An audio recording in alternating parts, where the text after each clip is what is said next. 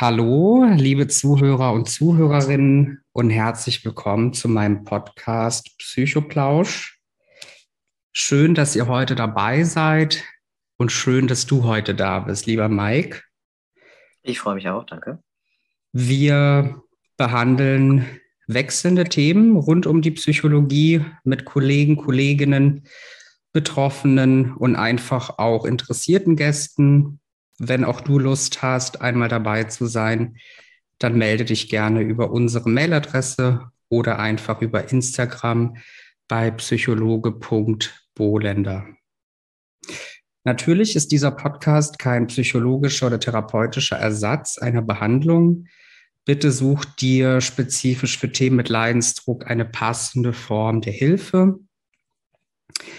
Ich freue mich heute besonders auf die Psychoplausch-Ausgabe mit dem Gast Mike Mitchell. Und wir melden uns hier mit dem Psychoplausch auch wieder aus der Sommerpause. Das heißt, wir haben heute einen ganz besonderen Anlass für eine Aufnahme. Und ich freue mich sehr auf dich, lieber Mike, und deine Geschichte. Ich mich auch, ja. Ähm, ja, Mike kam vor einigen Jahren das erste Mal durch eine Dokumentation mit dem Thema Transidentität in Kontakt. Diese resonierte sehr positiv mit ihm, weshalb er seine eigene Recherche startete und begann sich mehr in das Thema einzulesen. Heute ist er seinem Ziel schon einige Schritte näher gekommen, den Weg dorthin, sämtliche Höhen und Tiefen und Mikes persönliche Erfahrung gibt es alles in der heutigen Episode. Allgemein gibt es in Deutschland nur wenige Studien, die über das Erleben und Verhalten solch großer Veränderungen des Körpers berichten. Aus diesem Grund ist Mike da, um uns aus seiner persönlichen Sicht zu erzählen, wie er die Behandlung bzw. Verwandlung erlebte und wie sich sein Verhalten diesbezüglich vielleicht verändert hat. Ja, Mike, möchtest du an der Stelle dich kurz vorstellen und beschreiben, warum du denn heute dabei bist? Ja, gerne. Also, wie gesagt, Mike Mitchell, mein Name, 25 Jahre. Ähm, genau, ihr hattet mich bei Instagram kontaktiert bezüglich der Thematik und äh, dachte, ich mache jetzt einfach mal mit, wollte das einfach mal ausprobieren. Und genau, wie du schon gesagt hast, äh, vor ein paar Jahren bin ich durch die eine Doku, ich weiß nicht mehr genau den Namen leider, auf das ganze Thema gestoßen und äh, seitdem hat sich einiges verändert in meinem Leben, kann man so grob sagen. Ja, du sagst gerade, einiges hat sich verändert, sehr wahrscheinlich sehr viel hat sich verändert. Das ist ja doch alles ein stetiger, laufender, konstanter Prozess, auch eine schwerwiegende Entscheidung für dich. Ja, ich, ich würde es vielleicht nicht als in, ja, Entscheidung ist vielleicht nicht das treffende Wort. Ich, ich weiß jetzt aber auch gar nicht, wie ich es beschreiben soll. Es war einfach, es war einfach der Punkt da und dann war es so. Also ähm, ja, also ich, aber Entscheidung ist für mich das falsche Wort vielleicht an der Stelle. Mhm. Das, äh, ich konnte mich einfach mit äh, diesen Personen, die auch in der Doku gezeigt wurden, ähm, also an einigen Punkten sehr gut, habe ich mich einfach wiedererkannt und dann ähm, war es für mich einfach dieser Neustart, vielleicht eine Art Wiedergeburt. Das trifft es vielleicht besser. Ja, ja, vielen Dank dafür, dass du das nochmal näher erklärst, auch für dich, ne, bezüglich internen Glaubensansätzen, wie sich das anfühlt. Ne? Und wenn Entscheidung hier nicht das richtige Wort ist, sondern eher Einstellung oder etwas, was sich dann damit verbindet, wenn man sich damit beschäftigt. Richtig. Das sieht wahrscheinlich jeder individuell anders, aber für mich ist es auf jeden Fall die richtige Wortwahl so, genau. Ja, ja, an der Stelle auf jeden Fall vielen Dank, dass du dabei bist, dass Danke. du dir die Zeit nimmst, darüber zu sprechen und ein Teil unseres Podcasts zu sein. Mittlerweile sind wir eine Podcast-Familie im Themengebiet der Psychologie. Und auch für deine Offenheit möchten wir uns hier herzlich bedanken, über dieses Thema zu sprechen. Bitte gerne. Ja, äh, liebe Zuhörer und Zuhörerinnen, wie ihr das bereits kennt, kommt zu Beginn immer noch mein Teil von Aussagen und Fakten zu der Thematik. Ähm, zur Prävalenz des Geschlechts Inkongruenz Transidentität in Deutschland liegen keine Daten vor. Auf Basis von Schätzungen aus den Niederlanden könnten in Deutschland etwa 15.000 bis 25.000 Menschen betroffen sein. Der Leidensdruck und der Wunsch nach einer Geschlechtsangleichung sind oft groß. Eine Geschlechtsinkongruenz, auch Transsexualität genannt, liegt vor, wenn biologisches Geschlecht und empfundene Geschlechtsidentität nicht übereinstimmen. Als Transfrauen bezeichnet man biologisch männliche Menschen mit weiblicher Geschlechtsidentität, als Transmänner entsprechend biologisch weibliche Menschen mit männlicher Geschlechtsidentität. Zur Abwägung im Konsens mit dem behandelnden Psychiater, psychologischen Psychotherapeuten und nach ausführlicher Aufklärung durch einen erfahrenen Endokrinologen wird erst geprüft, ob man dafür wirklich bereit ist. Vor Therapiebeginn muss ein Empfang, umfangreiches Screening auf Risikofaktoren erfolgen. Neben den psychologischen, therapeutischen Interventionen und Methoden sind ebenfalls hier die medizinischen und chirurgischen Eingriffe von besonderer Relevanz.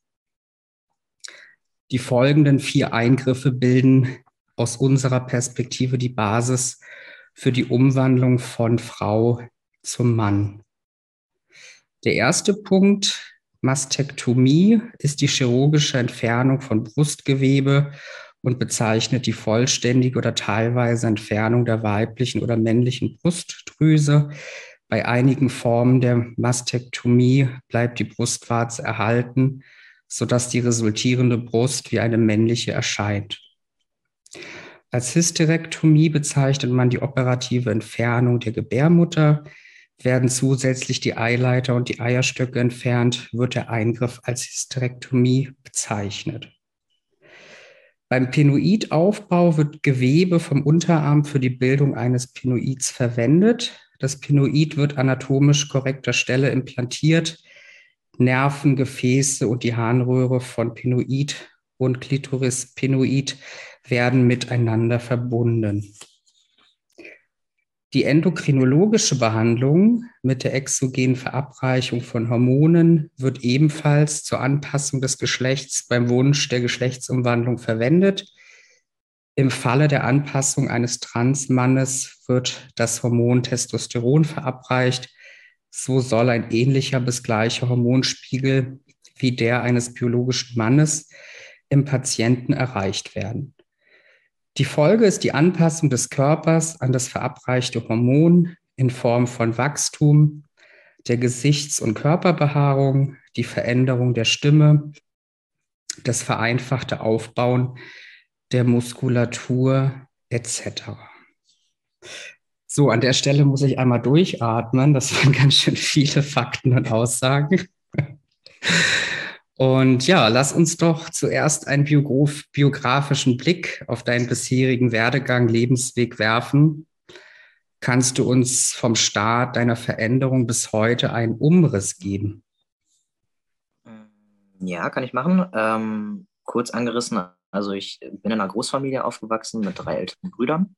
Ja. Ähm, dementsprechend im Kindsalter, ja, oftmals mit, sagen wir jetzt mal, typisierten männlichen äh, äh, ja, Aktivitäten, Eigenschaften, Werten groß geworden, sagen wir mal so.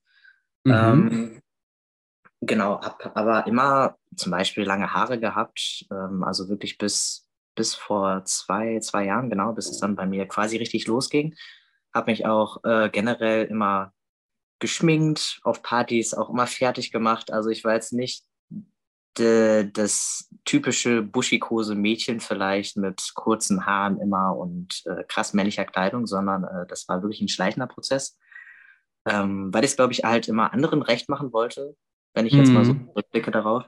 Genau, und ähm, wie gesagt, habe ich dann vor ein paar Jahren diese Doku gesehen und dann äh, ist mir einiges klar geworden. Zum Beispiel, mhm. ähm, warum ich immer so eine krumme Oberkörperhaltung hatte, ähm, aufgrund der Brust, weil ich es halt irgendwie immer verstecken wollte. Aber mir war es einfach nie klar. Als ich es dann gesehen habe, dann dachte ich so, ja, warum wusstest du es nicht eher? Ach, ähm, ja. Das war wirklich, wie so, das war einfach der Schlüsselmoment. Also ähm, ich wusste einfach tatsächlich vorher nicht, dass es das gab. Also natürlich wusste man, dass das gibt es, aber wenn man es dann sieht, ist es dann einem einfach nochmal ganz anders bewusst geworden. Genau, dann habe ich es aber so zwei, ja, zwei, zweieinhalb Jahre mit mir quasi rumgetragen. Also mir war es irgendwie klar, aber ähm, ich wollte es irgendwie doch nicht so ganz wahrhaben, weil es ja doch viele Schritte mit sich bringt, viele Eingriffe etc. pp. Und man weiß ja, ja nie, wie das, sagen wir, wie das Ergebnis vielleicht nachher ist. Ähm, man hat ja für nichts eine Garantie, deshalb war ich mir einfach noch, ja nicht unsicher, aber ich hatte vielleicht einfach ein bisschen Angst davor. Äh, bin dann aber immer wieder täglich mit dieser Thematik äh, konfrontiert worden. Ich habe auch gemerkt, wenn ich jetzt mein Instagram, meine Follower ähm, zurückverfolge, dass ich da schon lange Zeit angefangen habe, zum Beispiel Personen zu folgen, die das Ganze schon durchgemacht haben oder mhm. auf diesem Weg sind. Das ist mir aber auch alles erst später aufgefallen. Ähm, genau. Und dann habe ich halt mich bei meiner äh, äh, besten Freundin damals zuerst, sagen wir mal, geoutet. Finde ich immer so ein schwieriges Wort, aber äh, damit es alle wissen, halt dort als erstes, dann bei meiner festen Freundin und dann bei meiner Familie. Und äh, dann habe ich halt den ersten Schritt zum Haut Hausarzt gemacht, der mich dann zum Psychologen überwiesen hat. Ja. Ähm, genau, und dann ging der ganze Prozess erstmal richtig los. Ähm, musste dann auch nur, ich glaube, zwei, drei Monate auf meinen ersten Termin warten. Also es ging relativ schnell. Ich glaube, heutzutage wartet man mindestens sechs Monate auf einen Therapieplatz, würde ich mal schätzen, wenn nicht sogar mhm. zu einem Jahr. Und genau, dann hatte ich das Erstgespräch bei ihm, habe da auch endlich meine Haare abgeschnitten in dem Zeitraum, was auch nochmal mhm. so ein Befreiungsschlag war. Also es waren wirklich, die gingen sehr weit. Also ich habe den ganzen Teil auch gespendet, weil die halt sehr lang waren. ähm, genau. Und dann äh, halt ein Erstgespräch. Dann ähm, habe ich quasi, oder hat er mir als Hausaufgabe aufgegeben, so eine Art Trans-Lebenslauf, nennt man das, zu schreiben. Mhm. Ähm, also wirklich chronologisch von Kindesalter bis zur heutigen Zeit, was passiert ist, was vielleicht typische Verhaltensweisen waren, was darauf hindeuten könnte. Ähm, genau, das habe ich dann verfasst und hatte dann in regelmäßigen Abständen, ich glaube, es waren immer so ein, eineinhalb Monate bis zwei, immer Termine bei ihm. Ähm, genau. Und am fünften Termin, oder ich glaube beim vierten, fünften Termin irgendwie sowas, also nach fünf Monaten habe ich dann meine erste Indikation für das Testosteron bekommen, wo ich schon länger darauf hingefiebert habe, sagen wir mal so. Ja ähm, hat man dann, hat mir im Voraus auch einen Endokrinologen rausgesucht, auch bei mir hier in der Nähe. Habe dann schon mal ein äh, Vorgespräch gemacht, Blutabnahme, die müssen ja auch alles untersuchen, äh, wie die Werte sind. Und nach meiner Indikation habe ich dann, ich glaube, ein, zwei Tage später direkt dort einen Termin bekommen und habe dann meine erste Spritze verabreicht bekommen. Ähm, genau, habe mit der kleinen Dosis quasi angefangen, 250. Ähm, Intramuskulär wird das gespritzt, mhm. alle zwei Wochen. Ähm, genau. So ging dann meine, äh, meine körperlichen Veränderungen, sage ich mal, los. Soll ich da auch direkt noch weitermachen oder? Okay, ja, also vielen Dank erstmal für den ganzen persönlichen, individuellen Abriss auch, ne? für deinen Werdegang, Lebensweg gerade zu dem Thema Transgender und was alles so dich betroffen hat und welche Gedanken du damit teilst. Du hast auch beschrieben, biografisch, auch bezüglich Kindheit. Du hast drei Brüder, richtig? Genau, richtig. Und du auch schon dadurch, durch Therapie und Behandlung reflektiert hast darüber, wie dein Sozialverhalten geprägt ist und war was natürlich auch eindrückliche Momente zusammenfasst für den Werdegang bezüglich Sicherheit, ja, und Tapferheit, Mut, das auch umzusetzen, ne? so eine Art Vorab-Screening und auch sich damit bewusst zu beschäftigen. Richtig, ja. Ja, und das Ganzheitliche, was du beschrieben hast, du kannst es natürlich gerne auch noch ergänzen, wenn dir noch andere Sachen einfallen. Also ich höre sie gerne. Ich glaube, die Zuhörer und Zuhörerinnen auch. Okay, also ähm, weiter ab dem Testosteronstart oder noch davor? Was für dich wichtig erscheint, was du gerne noch ergänzen möchtest? Okay. Ähm, ja, vielleicht generell, also zu meiner Gefühlslage, sage ich mal, sage ich mal so. Ähm, ich bin äh, in einer Pflege tätig, ähm, als Heilerziehungspfleger und ähm, bin in meiner Einrichtung zum Beispiel als Springer tätig. Das heißt, ich bin jeden Tag in einer anderen Gruppe mhm. angegliedert und hatte jeden Tag immer wieder neue Mitarbeiter, neue Bewohner vor mir. Und ähm, vor der Testosterongabe, also ich habe es dann natürlich ein paar Monate vorher auch öffentlich gemacht. Ähm, und wir sind jetzt keine kleine Einrichtung. ähm, hm. Das war schon, ja, erstmal ein großer Step, das jedem zu sagen, aber ich habe mich da halt auch nie, also ich hatte nie das Gefühl in dem ganzen Prozess, dass es irgendwie falsch ist. Das schon mal vorweg. Also ich wusste immer, das ist richtig und ich habe es auch nie angezweifelt an keiner Stelle. Hm.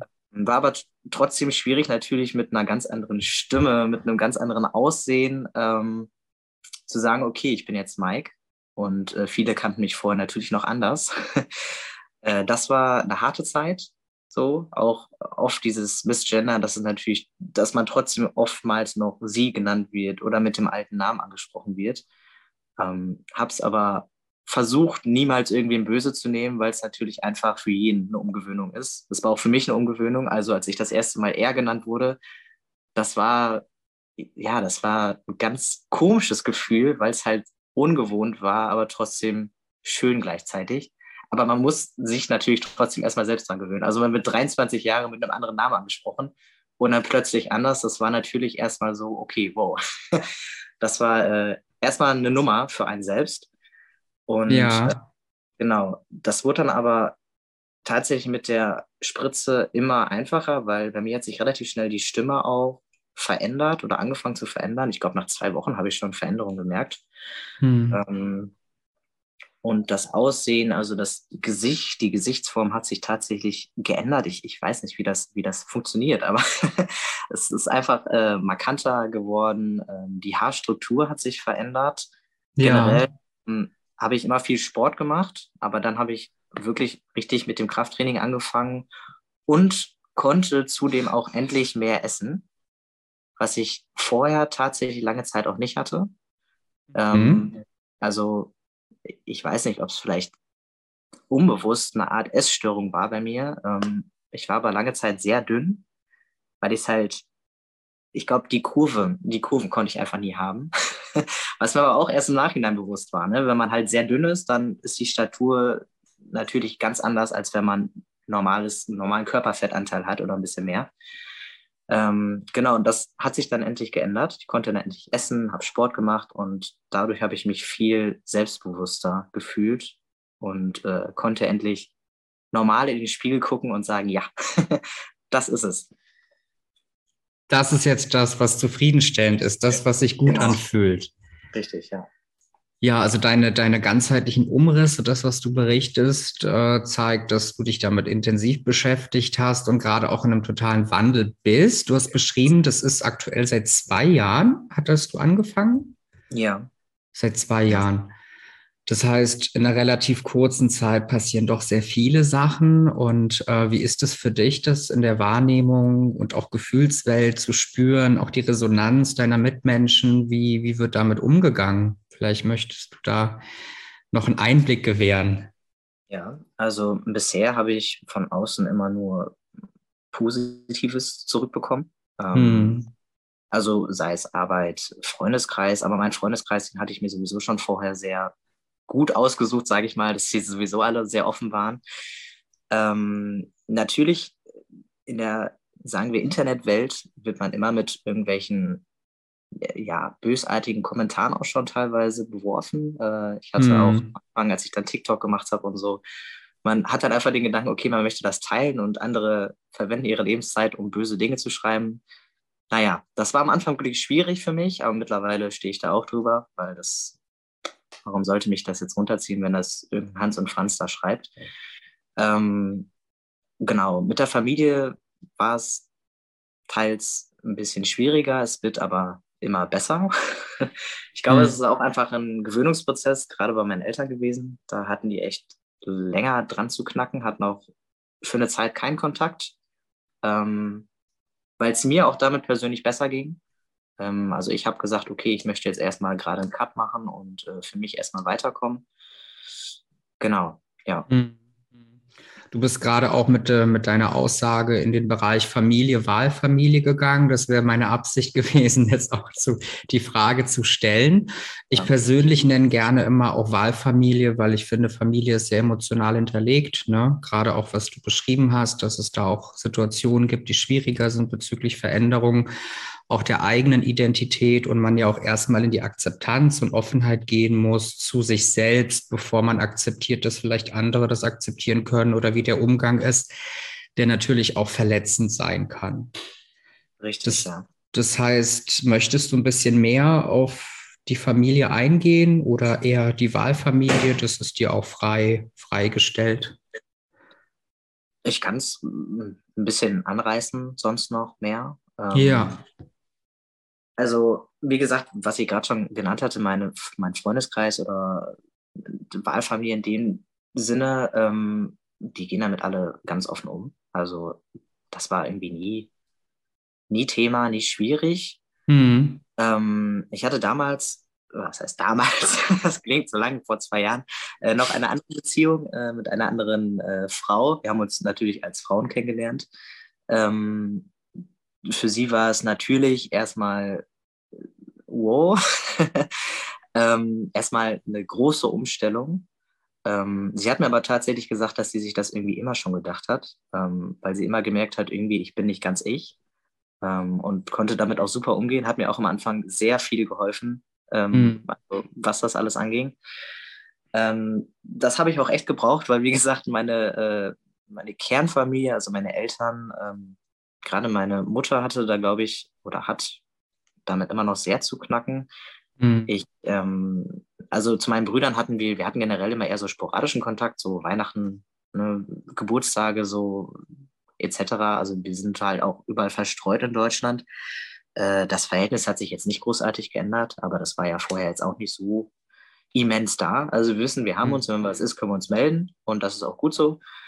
Ähm, genau, meine Eltern wohnen aber hier in Ort weiter, also sehr nah bei mir und äh, ja, ich, also ich habe das Gefühl oder hatte das Gefühl, dass sie sich viel Gedanken darum machen, was andere sagen und hm. dass es vielleicht ein schlechtes Bild auf die Familie gibt.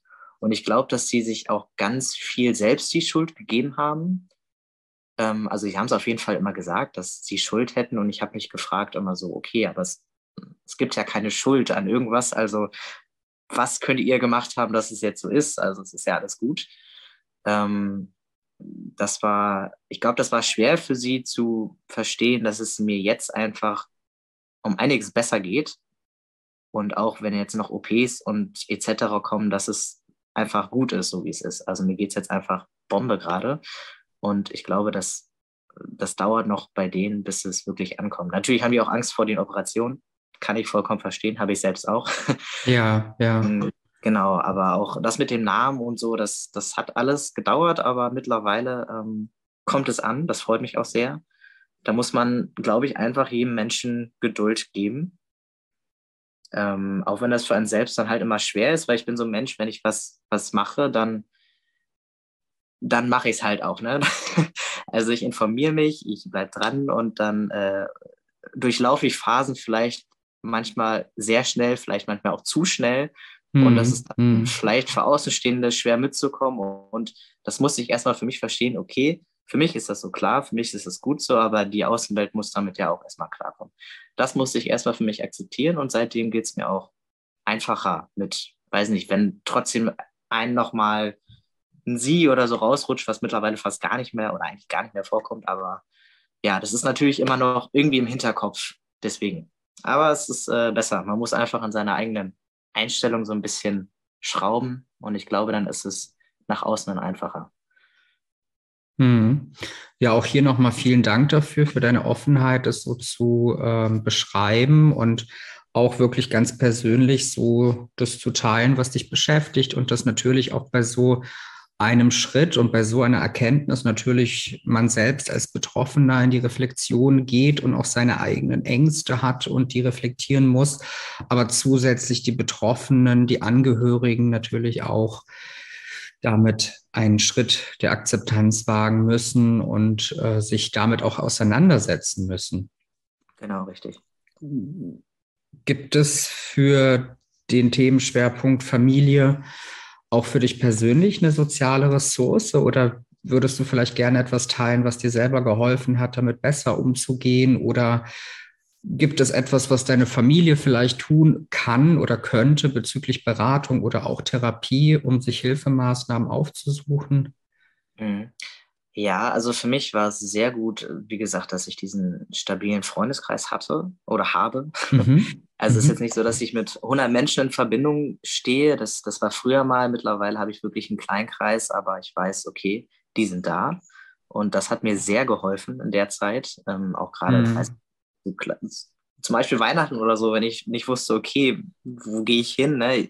Ich wurde immer überall aufgenommen und äh, es war immer alles schön und dann habe ich meine Familie auch nicht vermisst, muss ich ganz ehrlich sagen, in dem Zeitraum. Ähm, ich habe mir gewünscht und ich habe es auch direkt am Anfang offen angesprochen, dass wir oder dass meine Eltern sich vielleicht auch nochmal irgendwo Beratung suchen. Es gibt ja viele Beratungsstellen auch mittlerweile.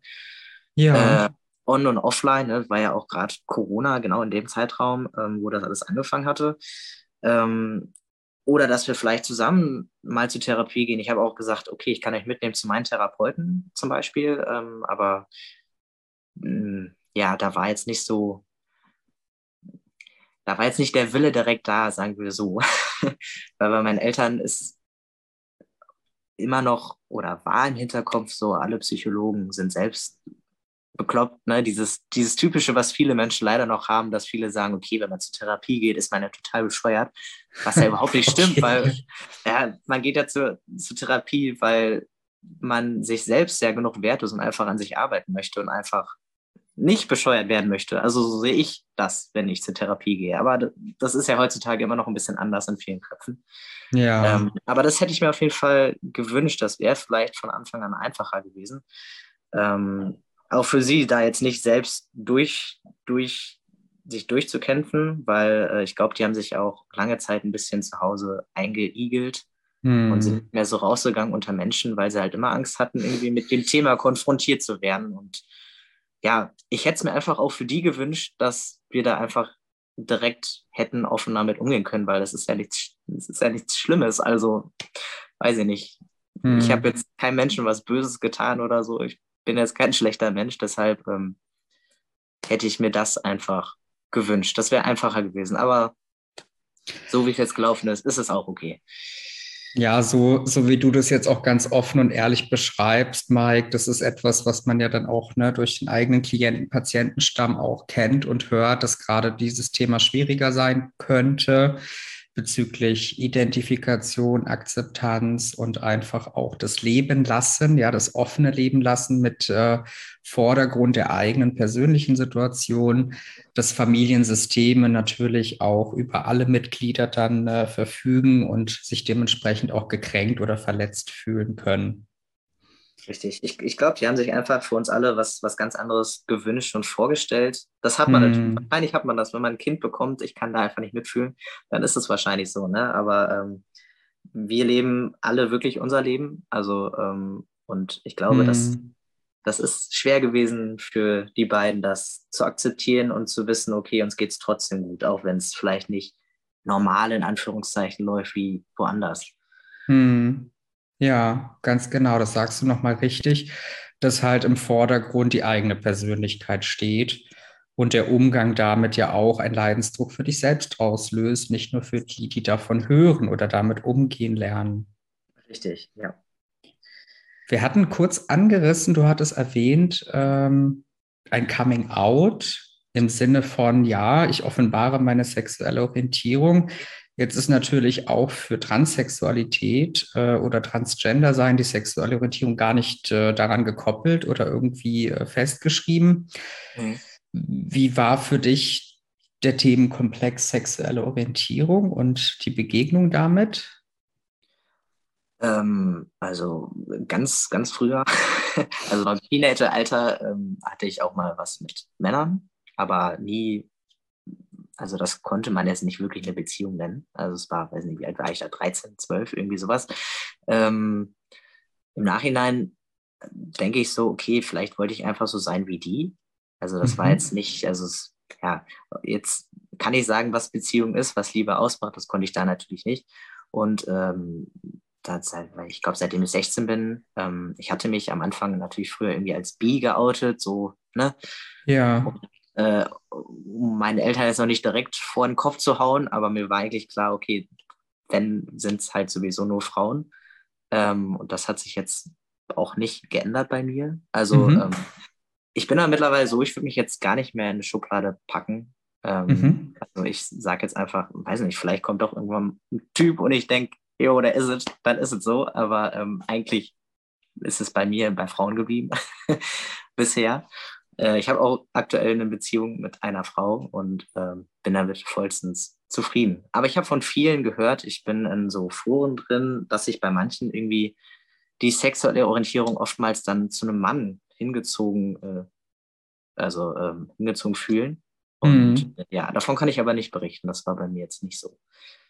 Das heißt, du würdest so aktuell sagen, dein aktueller Status ist mit der Vorerfahrung ein bisschen bi, schadet nie. Das, das Sprichwort genau. kennt man ja, ja. Ähm, eher die Identifikation, äh, sexuelle Orientierung, dass man auf Frauen steht. Richtig, Und ja. das ist aktuell auch nach wie vor so, aber du würdest auch nicht ausgrenzen, wenn sich das verändern könnte in weiteren Lebensjahren. Nö, also ich bin mir eigentlich sehr sicher, dass die Frau, die ich jetzt gerade habe, die ist es.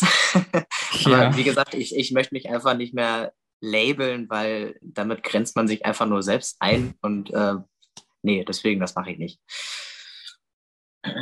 Okay. Dann hatten wir kurz darüber gesprochen, Mike, äh, dass das Thema Social Media in den Vordergrund auch rückt, ja auch begründet, weil dort funktioniert das Leben schnelllebiger und man hat einen höheren Austausch, man kann Themen ansprechen, die vielleicht äh, stereotypisiert sind, Einstellungen, Werte, Ideale und so weiter und so fort. Mhm. Wie würdest du da beschreiben ähm, zum Thema Transgender? Wie hat dich das beeinflusst? Ähm, Gab es für dich dadurch irgendwie besseren Austausch mit anderen Betroffenen, persönliche Erfahrungen? Ja, ähm, ja, ich bin zum Beispiel, ich bin auch in so mehreren WhatsApp-Gruppen drin, über die ich zum Beispiel durch Instagram gekommen bin. Das war ganz mhm. gut tatsächlich, was das Thema für mich äh, Operation anging.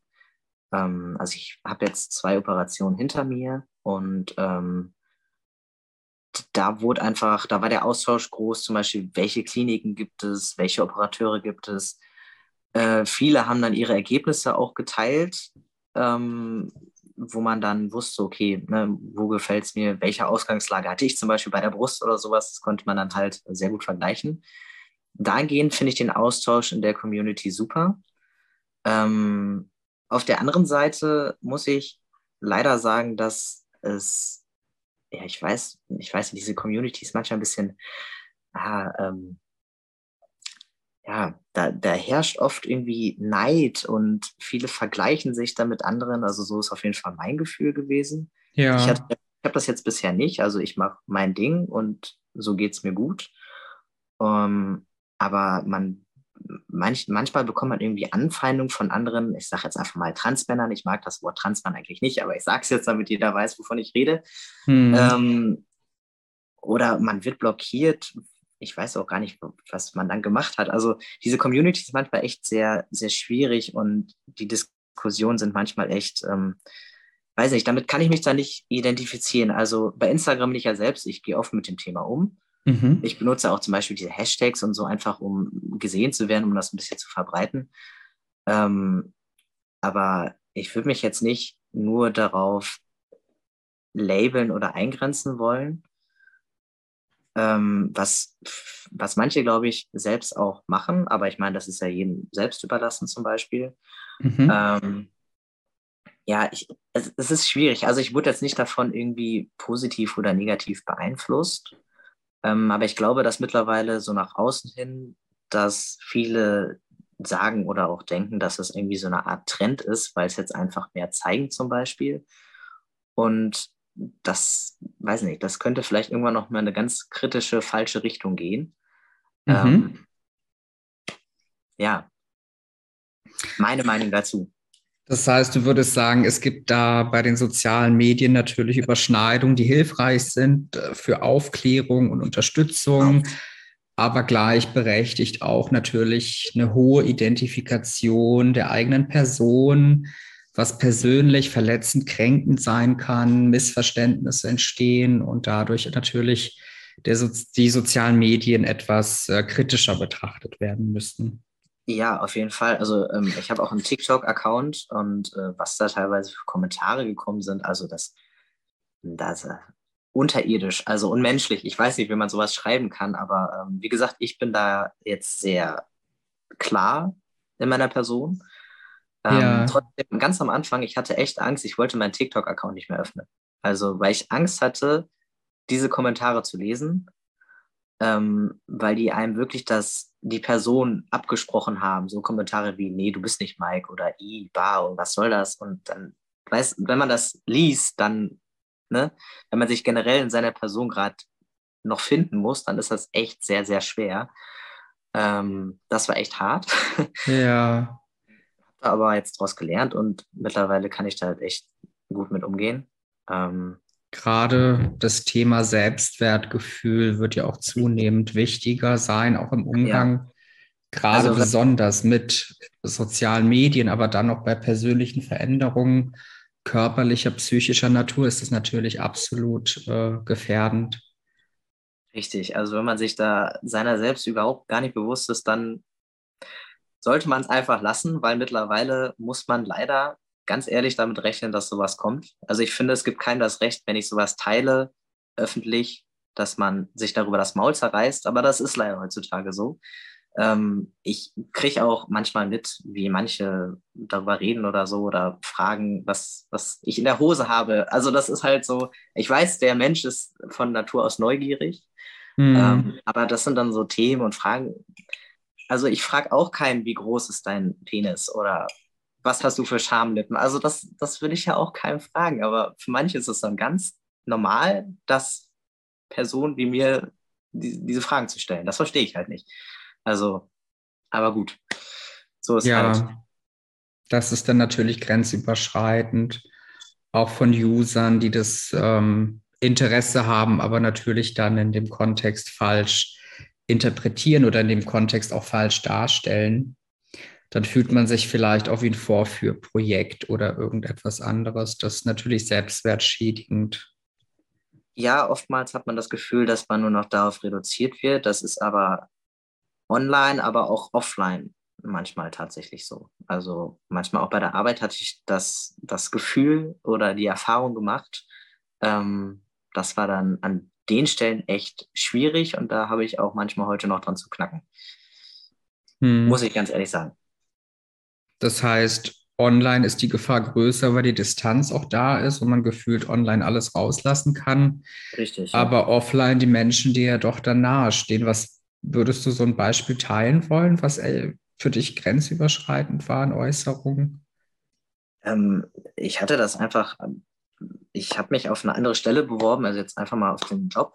Und ja. ich wurde im Vorstellungsgespräch ähm, gefragt, ähm, seitens der Leitung, ob ich mich, weil äh, das ist natürlich offen das Thema da, ganz klar, ähm, ob ich mich psychisch dazu in der Lage fühlen würde, ähm, ich hatte mich auf eine Leitungsposition beworben, hm. ähm, ob ich mich dafür psychisch gerade in der Lage fühlen würde aufgrund meiner Umstände. Und dann frage ich mich in diesem Moment, warum? Also ich, klar, das OP-Thema, das ist offen. Mhm. Ähm, aber ich wollte ja auch aus der Pflege zum Beispiel raus, damit ich nicht mehr so lange ausfalle, weil dann kann man sich körperlich, äh, in der Pflege muss man direkt klar sein und dann bin ich manchmal für mehrere Wochen ausgefallen oder falle aus, das ist halt so. Äh, aber in der Leitungsposition nicht. Und ich frage mich halt, warum sollte ich psychisch wegen dieses Themas oder der Thematik nicht in der Lage sein, weil ich fühle mich gut. Das Thema ist für mich nicht es ist, ist ja nicht präsent. Also ich lebe ja ganz normal weiter, so wie jeder andere auch. Ich habe eine Freundin, ich möchte Familie gründen, ich habe einen Job. Und mm. dann hat man in, in, dem Moment einfach dieses Gefühl, okay, warum diese Frage? Und dann bin ich auch dagegen oder habe die Gegenfrage gestellt und war auch verwirrt, warum das jetzt gefragt wurde. Und dann wurde mir im Gegenzug halt eine Stelle angeboten, zum Beispiel.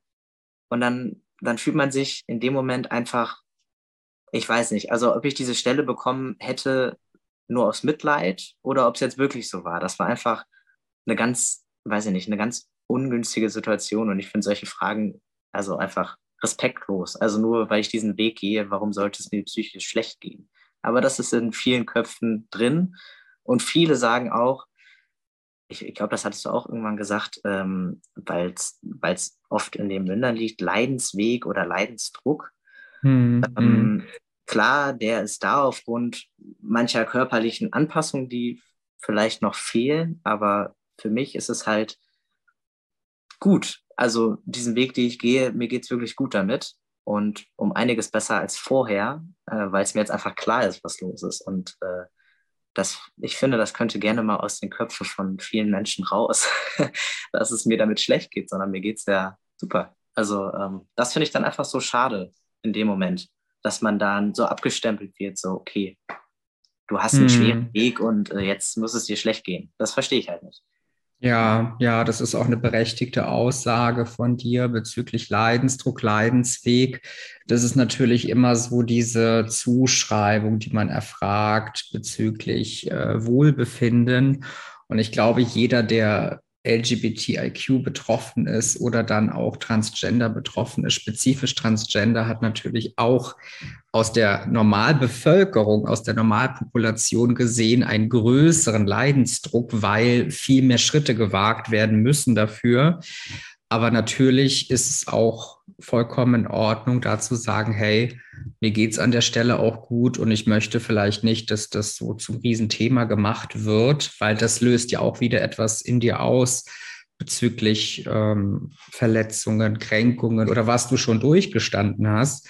Das ist auf jeden Fall zu verstehen. Und ich glaube, das ist auch für dich ein guter Schutzmantel, ne, dass du das auch für dich aufrechterhältst, die Denkweise, dass es dir gut geht und dass du positiv situiert bist und dass du nicht möchtest, dass man die Thematik in eine negative Richtung bringt oder auch vorgezielt in negative Thematik. Richtig, man kann es ja auch einfach positiv sehen, dass was man jetzt schon geschafft hat oder diesen Weg, den man gegangen ist. Man kann mit Veränderungen mitgehen. Ähm, ich habe also ich bin sehr ausdauernd. Ich habe sehr viel Geduld, weil auf diesem Weg braucht man sehr, sehr, sehr viel Geduld. Auch wenn zwei Jahre jetzt gerade für einen Außenstehenden echt wenig klingen. Und wenn ich jetzt mal Bilder von vor zwei Jahren auf nach jetzt vergleiche, ist es ein immenser Unterschied, aber für einen selbst dauert es natürlich alles immer viel zu lang. ähm, aber das, also wenn ich mich jetzt mal mit anderen, vielleicht anderen Mitarbeitern oder so vergleiche oder auch die viel älter sind, dann mhm. denke ich, ja, ich habe für mich schon so viel gelernt und bin teils weiter als jetzt zum Beispiel jemand, der 50 Jahre alt ist oder so. Und ähm, ich bin in meiner Person einfach viel sicherer. Also ich finde, das ist dann immer schwierig, das zu sagen. Ich meine, du hast recht, dass man hat viel mehr durchgemacht, aber an, jeder Mensch macht ja irgendwas durch. Man weiß ja nicht, ne, du kannst einen Mitarbeiter vor dir haben und gestern ist zum Beispiel, sei es nicht, sein Vater oder so verstorben, das weiß man vielleicht in dem Moment nicht und jeder macht einfach was durch.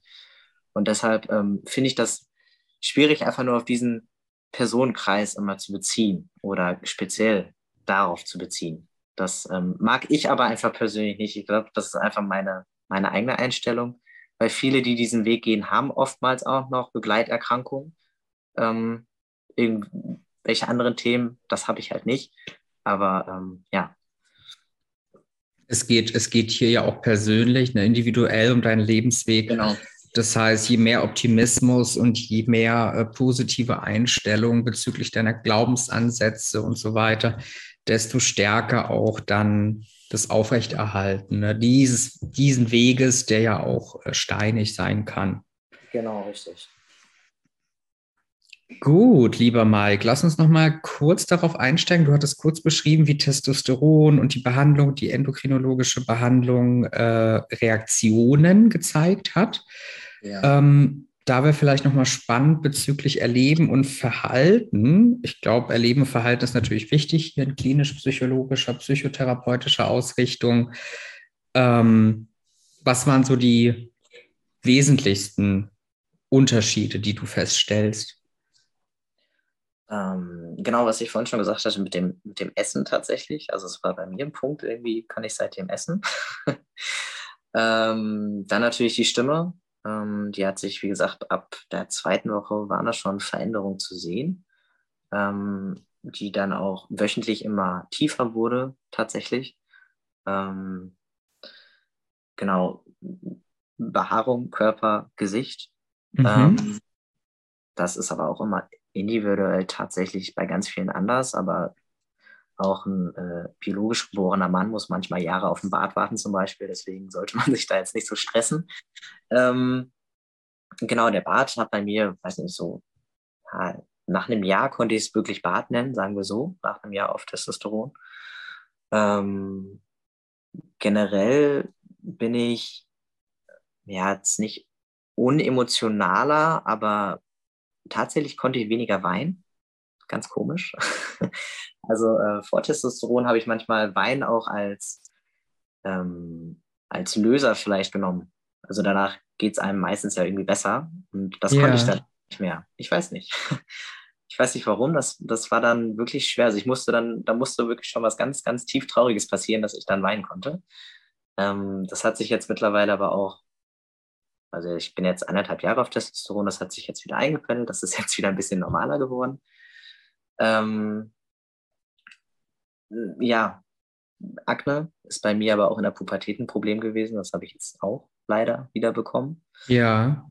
Ähm, und in der ersten Phase hatte ich ganz viel oder oftmals Hitzewallung, ähm, konnte manchmal auch nicht schlafen, aber das, das war alles relativ kurzweilig immer.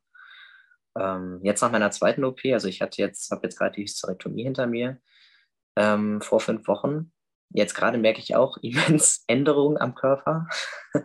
also gerade dieses, äh, dieses Schwitzen, einfach die hormonelle Umstellung ist gerade, äh, ja, nochmal schwierig.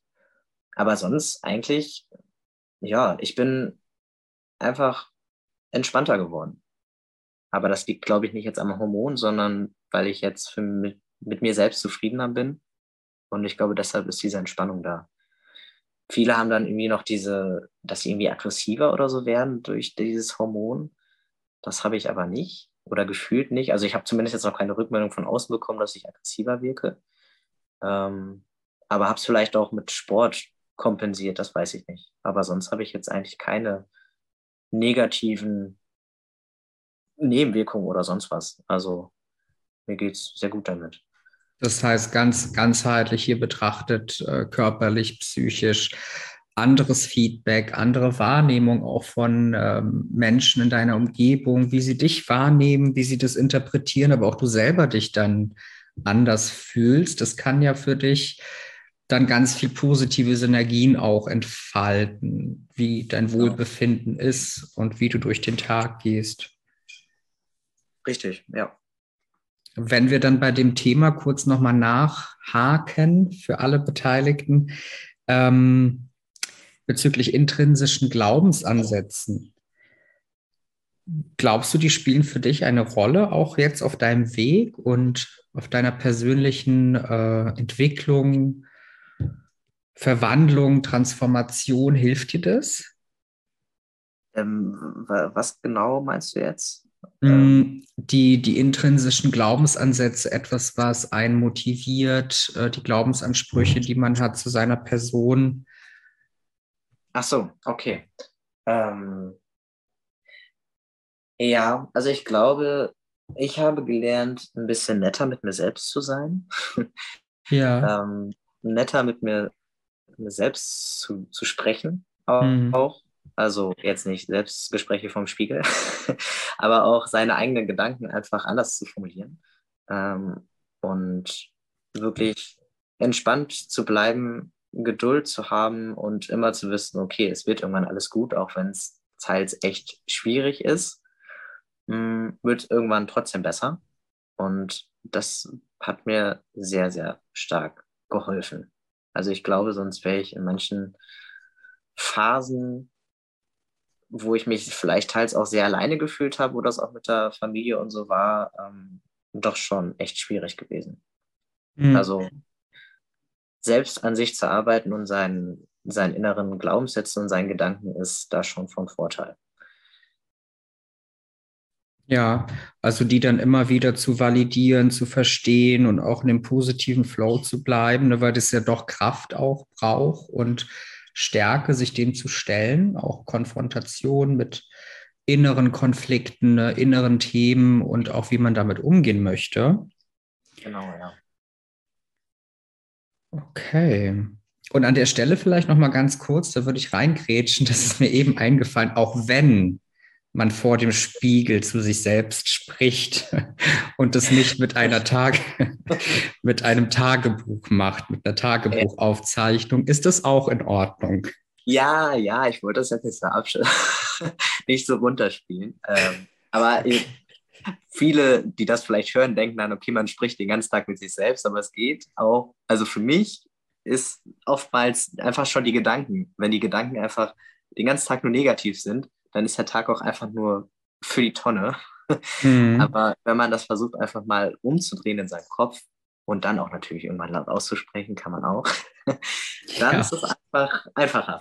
Genau. Das, das ist wahr, das ist wahr. Gut, Mike, langsam kommen wir zu dem Ende des Podcasts, der Session. Ähm, wenn du für dich selbst nochmal betrachtest, äh, wenn so gesehen vor dir dein damaliges Ich steht. Ja. Und du hast die Möglichkeit, äh, dir selbst am Anfang deiner Veränderung Tipps, Hilfestellungen zu geben. Was würdest du dann zu dir selbst sagen? Was würdest du hier jungen Zuhörern, Zuhörerinnen oder auch Erwachsenen raten, die sich in so einer ähnlichen Lage wie du damals befunden hast? Ja, ähm, also auf jeden Fall, wenn ich jetzt zu mir selbst sprechen würde, äh, würde ich sagen, renn nicht mit dem Kopf durch die Wand. Versuche es erst gar nicht. Ja. Ähm, behalte immer deine Geduld bei, egal wie lange es bei Behörden, bei Ämtern, bei Ärzten dauert. Du wirst viele Arzttermine haben, du wirst viele Kilometer durch Deutschland fahren, aber die sind es wert. Guck dir, informier dich gut, zum Beispiel, wenn es um die Operation geht. Ähm, schlag nicht erst direkt beim ersten Arzt zu, sondern hör dir vielleicht noch andere Meinungen an und ähm, hör auf jeden Fall immer auf dein Bauchgefühl. Mhm. Ähm, das war bei mir immer das Richtige. Und sobald ich irgendwie in irgendeiner Praxis, Praxis gedacht habe, okay, das, das ist hier nicht, dann ist es halt so, egal ob du bis nach Berlin oder bis nach München geballert bist, äh, mit dem Auto an einem Tag wieder zurück, dann ist es so. Ja. Und äh, lass sie nicht runterziehen. Irgendwann wird alles klappen, auch wenn es vielleicht mal ein paar Jahre länger dauert. Aber du wirst deinem Ziel irgendwann näher kommen. Und irgendwann auch erreichen.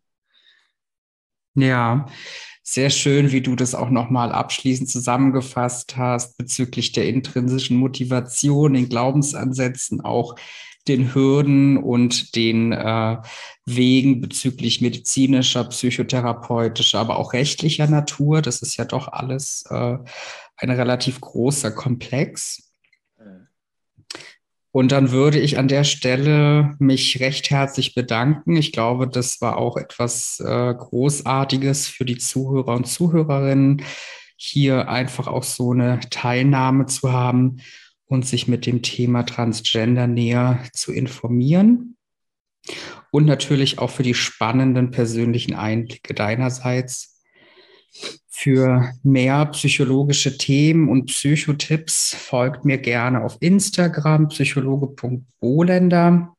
Wenn ihr Interesse habt, bei Mike mal auf dem Profil vorbeizuschauen, sein Profilname lautet Mike XX Mitchell und wenn du persönlich auch mal Interesse hast, einmal dabei zu sein bei dem Podcast, deine Geschichte, dein Topic zu erzählen, dann melde dich gerne bei mir und meinem Team via Instagram oder Mail unter social media at psychologe-bolender.de. Du suchst für dein Thema eine fachliche Begleitung, einen klinischen Psychologen und psychologischen Berater, dann besuch doch gerne meine Website und hinterlasse eine Kontaktanfrage. Ich freue mich darauf. Auch an dieser Stelle zur Verdeutlichung kenne ich meine fachlichen Kompetenzen und Grenzen.